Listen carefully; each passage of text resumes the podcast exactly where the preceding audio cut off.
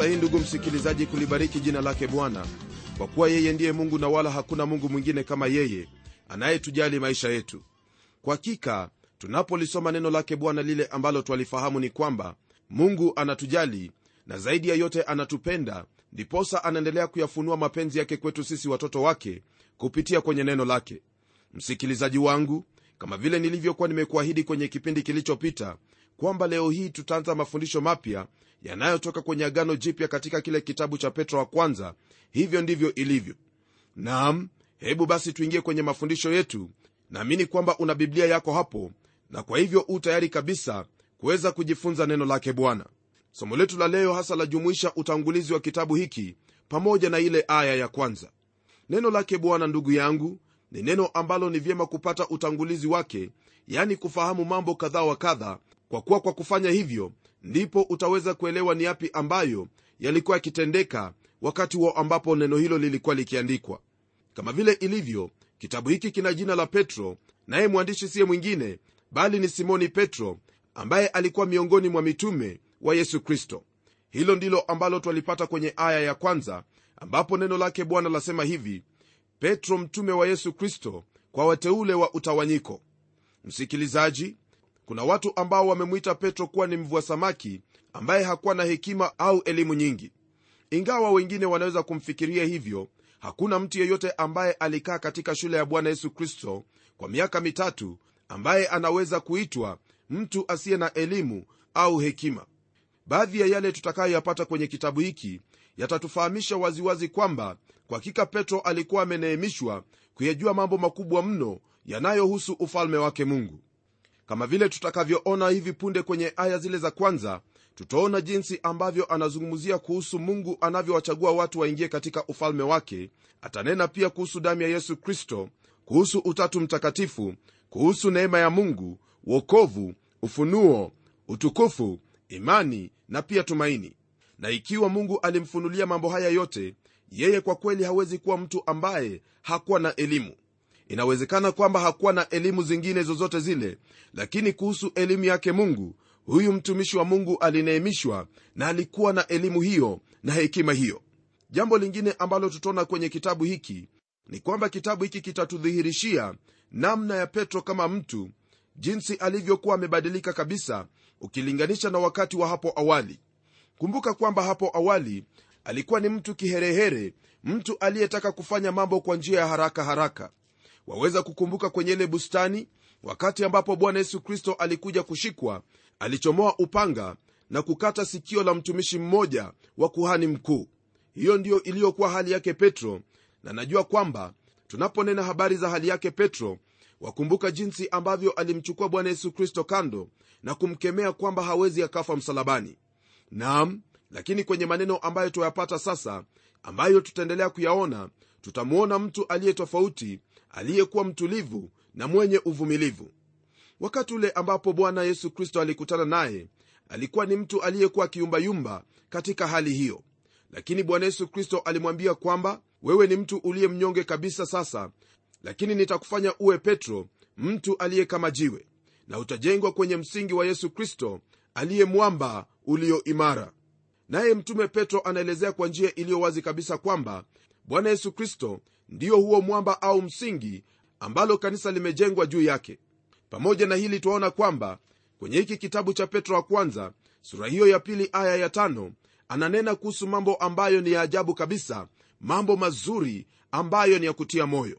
Neno lake bwana lasema hivi kwenye sehemu hiyo ninyi nanyi kama mawe yaliyo hai mmejengwa muwe nyumba ya roho ukuhani mtakatifu mtoe dhabihu za roho zinazokubaliwa na mungu kwa njia ya yesu kristo. Kama vile tumesoma maandiko hayo lile ambalo hasa mtume petro analinena hapa ni kwamba waaminio wote katika kristo yesu wao wamefanyika kuwa mawe yaliyo hai. Hivyo ni kusema kwamba wewe pamoja nami tuna hilo jina la petro maana tumefanyika kuwa mawe yaliyo hai ambayo yamejengwa ili yawe nyumba ya roho ukuhani mtakatifu kusudi tuweze kutoa dhabihu za roho zinazokubaliwa mbele zake mungu kwa njia ya yesu kristo jamani hilo ni jambo la kutia moyo kabisa tena ni jambo la kufana. Kulingana na haya maneno ndugu msikilizaji twaona kwamba petro alikuwa ni mtu ambaye ni tofauti kabisa kuliko vile ambavyo anavyoonekana kwenye vile vitabu vya injili. Naam anajiita kuwa yeye ni mitume pamoja na wale mitume wengine. Ni kweli kwamba jina lake petro ndilo ambalo latangulia kwenye orodha ya majina ya mitume na ijapokuwa ndiye aliyechaguliwa na bwana wetu auhubiri ule ujumbe wa kwanza kwenye siku ya pentekoste hatumwoni kwa njia yoyote ile akiwa mtu wa kujiinua hata kidogo kupita wale mitume wengine. Kwa kweli yesu anapokutana na mtu mtu wa aina yoyote yule basi yeye hubadilisha maisha ya mtu huyo na akawa ni mtu tofauti. Kuhusu tarehe ambayo hiki kitabu kiliandikwa petro aliandika nyaraka zake baada ya paulo kuziandika katika mnamo wa mwaka wa 64 na ule mwaka wa 67 huu ndio ule wakati ambapo yule mtawala wa kirumi aliyeitwa niro alikuwa mbaya kweli kweli baada ya kuchukua utawala huo. Katika utawala huo ndugu yangu wakristo waliteswa sana pamoja na wayahudi. Petro mwenyewe aliuawa kutokana na mateso ya aina hiyo kufuatana na vile ambavyo tuarifiwa katika historia ya kanisa. Na jambo lingine ambalo latupa taarifa zaidi ni kuhusu aya ya13 kwenye sura ya 5 ambapo neno lake bwana lasema hivi mwenzenu mteule hapa babeli awasalimu na marko mwanangu. Ndugu msikilizaji andiko hili latupa sehemu hiyo ambapo barua hii iliandikiwa. Kuna watu wengi ambao wamefikiri kwamba neno hili babeli limetumiwa kwa njia ya mfano. Wanasema kwamba wakati ambapo petro aliandika babeli ilimaanisha roma. Lakini ndugu yangu hatumwoni huyu mtume petro akizungumza kwa njia ya mifano kama vile mtume yohana alivyoandika kile kitabu chake cha ufunuo wa yohana. Kwa maoni yangu sioni kama petro alikwenda roma wakati wowote wa ule lakini nafikiri kwamba alikuwa kwenye sehemu iitwayo asia maina sehemu zilizokuwa chini ya utawala wa kirumi. Jambo hili nalisema kwa sababu hii msikilizaji kwamba mtume paulo ndiye aliipeleka injili nje ya maeneo ya wayahudi. Na kama vile tunavyosoma habari za paulo paulo hangeliona haja ya kwenda kule ambako petro tayari alikuwa amekwenda kwa kuwa ilikuwa ni jukumu lake paulo kwenda kwenye maeneo ambayo yalikuwa hayajafikiliwa na injili kama vile anavyosema kwenye maandiko. Na kwa kuwa roma ilikuwa ni sehemu ambayo injili haikuwa imefika basi paulo alitembelea huko na ni wazi kwamba paulo ndiye aliyeanzisha hilo kanisa lililokuwekwa huko roma na wala si petro. Elewa kwamba ndugu msikilizaji jambo lingine pia ambalo latupa uhakikisho kwamba petro hakuenda kule roma bali alikuwa sehemu ya babeli.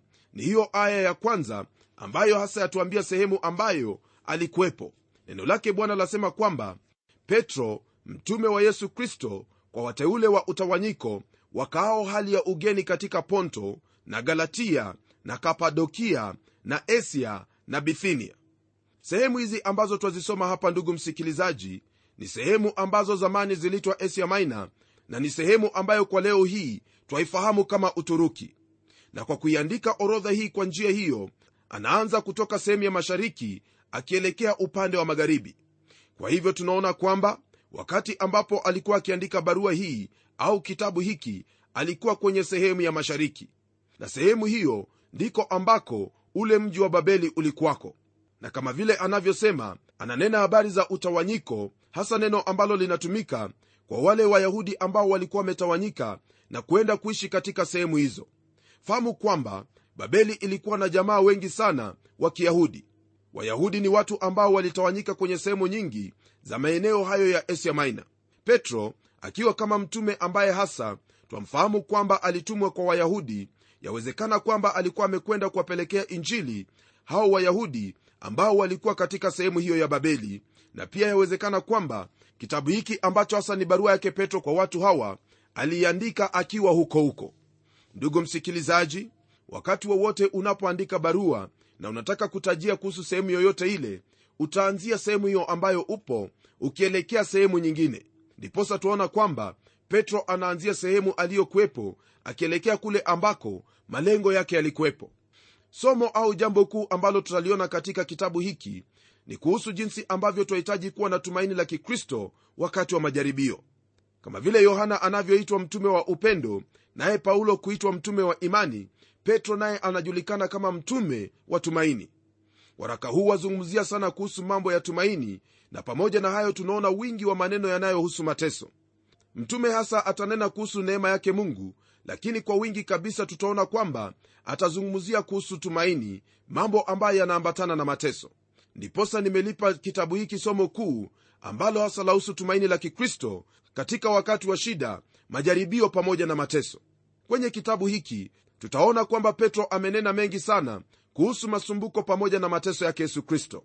Hii ni kama vile mwandishi wa kitabu cha webrania pamoja na yakobo wamenena mengi yanayohusu mateso yake bwana yesu kristo pamoja na mateso ya wateule. Vivyo ndivyo tutakavyoona katika kitabu hiki katika yote hayo ambayo yanaweza kutupata la msingi ni kwamba petro anatuhimiza na kututia moyo kwamba kuna tumaini katika yesu kristo kwa kuwa alijaribiwa katika njia zote njia zote ambazo sisi tuweza kujaribiwa. Nam lakini kumbuka kwamba hakukosea kwa njia yoyote ile. Vivyo hivyo msikilizaji ningelipenda ufahamu kwamba hilo ndilo tumaini letu kwamba twaweza kupitia moto twaweza kupata majaribu na mateso mengi lakini twaweza kustahimili twaweza kusimama wima na kushinda hayo yote ambayo yametupata. Kabla ya kuendelea mbele ndugu msikilizaji hebu nikusomee kutoka kwenye kitabu cha webrania sura ya 11 ambayo wafahamu kuwa ni sura ya imani. Ndugu yangu jambo ambalo nataka kukusomea ni jambo ambalo lahusu jinsi ambavyo watu wa mungu kwa imani waliweza kupitia majaribu na wakashinda. Nam jambo hili ni la kututia moyo ili kwamba lolote litakalotupata tuwe na imani kwamba tutashinda na mwishowe tutaingia katika utukufu wake bwana. Neno lake bwana lasema hivi kwenye aya ya 36 hadi 40 wengine walijaribiwa kwa dhihaka na mapigo nam kwa mafungo na kwa kutiwa gerezani walipigwa kwa mawe walikatwa kwa misumeno walijaribiwa waliuawa kwa upanga walizungukazunguka wakivaa ngozi za kondoo na ngozi za mbuzi walikuwa wahitaji wakiteswa wakitendwa mabaya watu ambao ulimwengu haukuwastahili kuwa nao walikuwa wakizungukazunguka katika nyika na katika milima na katika mapango na katika mashimo ya nchi. Na watu hao wote wakiisha kushuhudiwa kwa sababu ya imani yao hawakuipokea ahadi kwa kuwa mungu alikuwa ametangulia kutuwekea sisi kitu kilicho bora ili wao wasikamilishwe pasipo sisi. Ndugu msikilizaji unaporudi nyuma kidogo kwenye aya ile ya 35 neno lake mungu lasema hivi kwenye sehemu ya pili lakini wengine waliumizwa vibaya hata kuuawa. Wasikubali ukombozi ili wapate ufufuo ulio bora.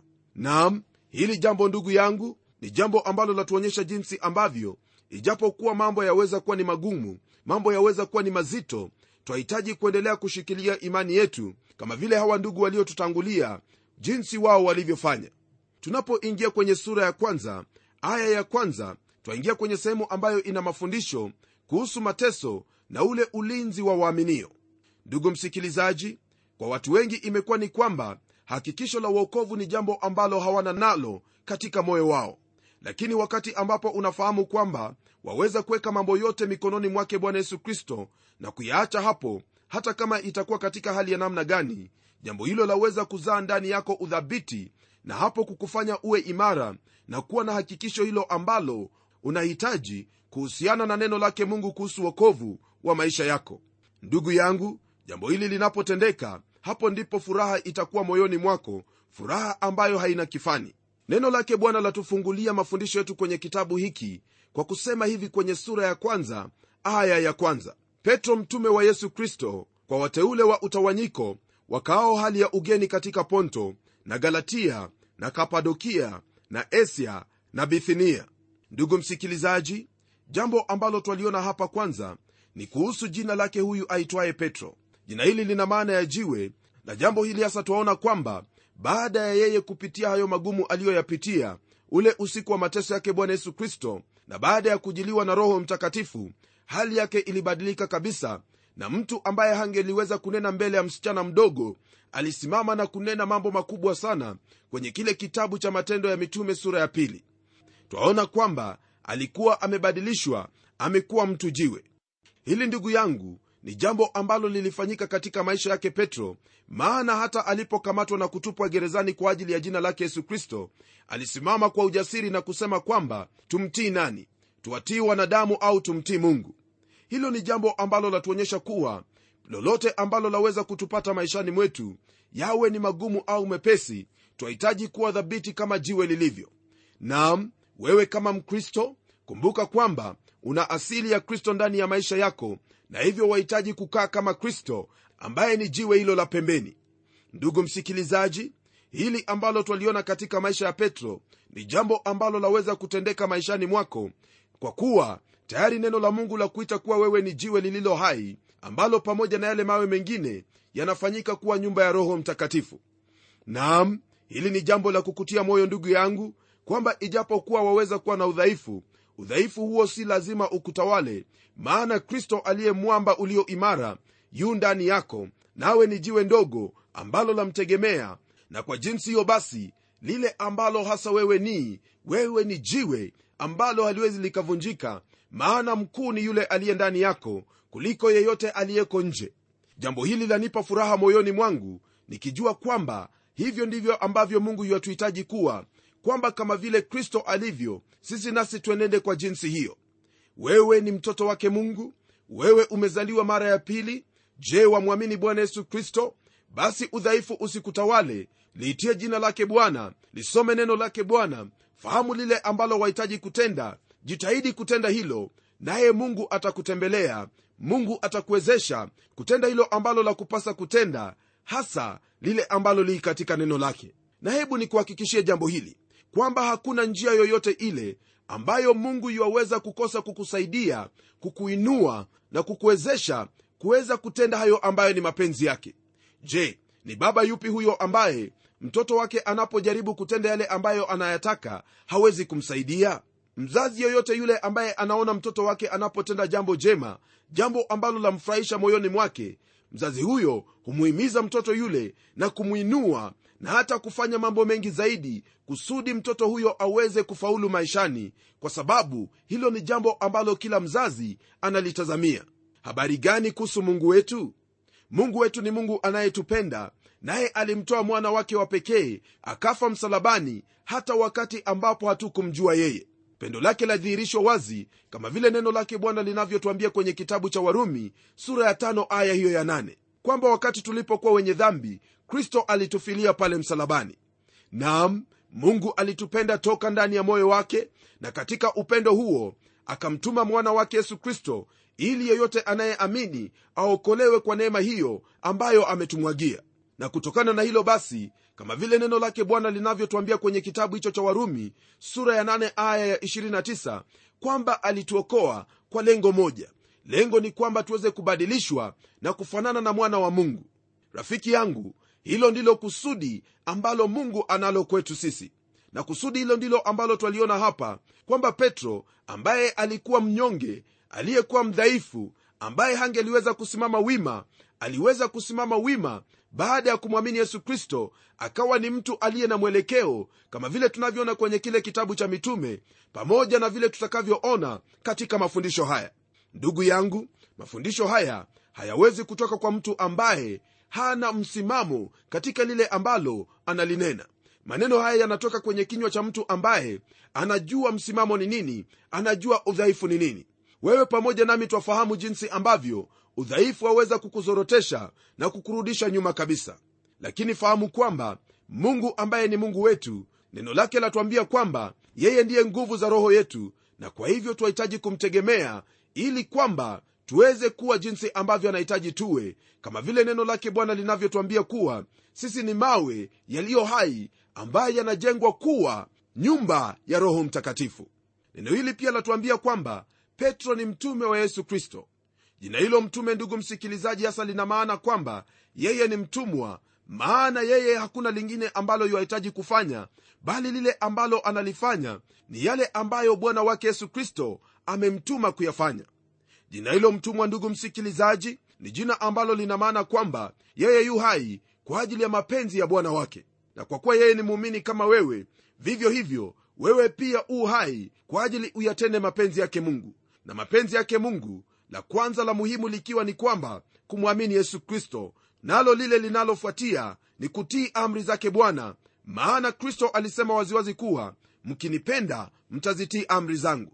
Na unapozitii amri zake bwana lile ambalo lafanyika ni kwamba ndugu yangu bwana anakupenda mungu anakupenda naye wanakuja wanafanya maskani yao ndani yako.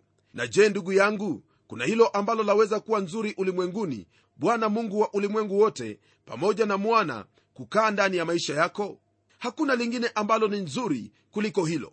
Na hilo ndugu yangu litafanyika wakati ambapo utayazingatia haya ambayo nimekuambia neno hili linatuambia kwamba amewaandikia wale wateule walio wa utawanyiko wakaao hali ya ugeni katika ponto na galatia na kapadokia na asia na bithinia. Kwa kuandika kwamba wao ni wageni ndugu msikilizaji hii hasa ina maana kwamba walikuwa wakiishi kwenye yale maeneo yaliyokuwa yakitawaliwa na wale warumi. Walikuwa ni wayahudi ambao waliishi katika nchi za kigeni. Walikuwa wametawanyika kote kote kwa sababu ya mateso ambayo yalikuwepo wakati ule labda unaweza kukumbuka ya kwamba paulo kwenye ziara yake ya pili katika kazi ya umishonari alinuia kwenda bithinia lakini roho wa mungu hakumruhusu kwenda huko. Na jambo hili lanifanya kufikiria kwamba huenda tayari simoni petro alikuwa amehubiri injili katika sehemu hiyo na roho mtakatifu angelimtaka paulo kwenda kwenye sehemu nyingine ambako injili haikuwa imehubiriwa. Paulo alikuwa mtume kwa watu wa mataifa naye simoni petro alikuwa mtume kwa wayahudi ambao walikuwa wamemgeukia yesu kristo na kumwamini kama bwana na mwokozi na mesiya wao. Mambo haya ndugu msikilizaji ni mambo ambayo yatuonyesha kwamba kuna mengi katika yesu kristo ambayo twaweza kuyapata na zaidi ya yote yale ambayo twaweza kuyatenda na kumpendeza. Lile ambalo lipo hapa ndugu yangu ni kwamba mtegemee bwana yesu kristo litegemee neno lake bwana.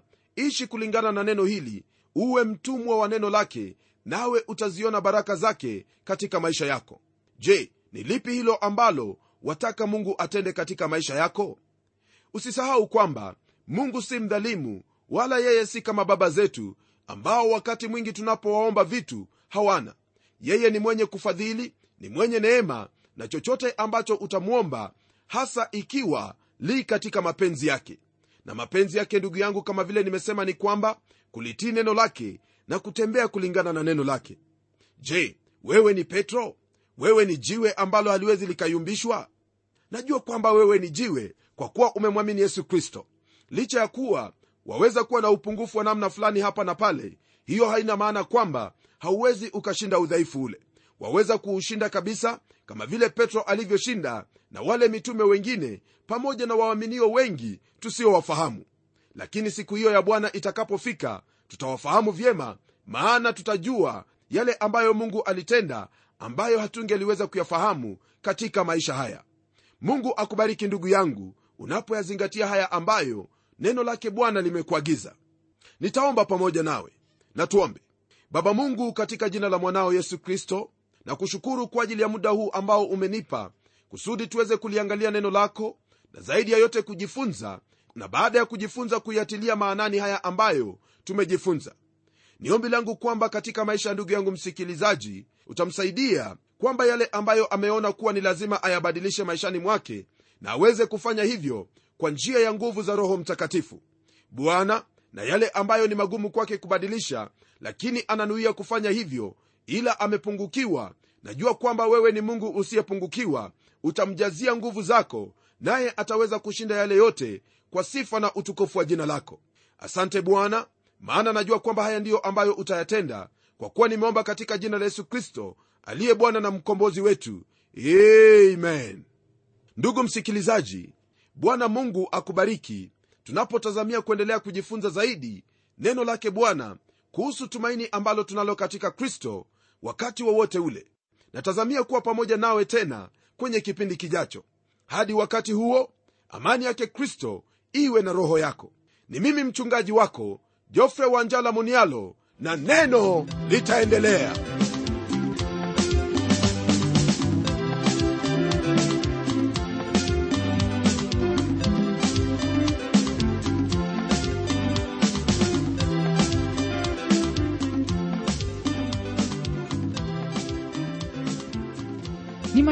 yangu ya kwamba umebarikiwa na hilo neno la bwana na ikiwa una swali au pengine ungependa kuinunua kanda ya kipindi hiki ambacho umekisikiza leo hebu tuandikie barua ukitumia anwani ifuatayo. Kwa mtayarishi kipindi cha neno transworld radio. Sanduku la posta ni 21514 nairobi kenya. Pia kumbuka waweza kutumia anwani yangu ya email ambayo ni pomodo at twr co ke na pengine ungependa tu kutumie vijitabu vya kukuinua kiroho hivyo basi utuandikie barua na utueleze hivyo. Na hadi wakati mwingine ndimi mtayarishi wa kipindi hiki pamela omodo nikikwaga nikikutakia mema leo. Neno litaendelea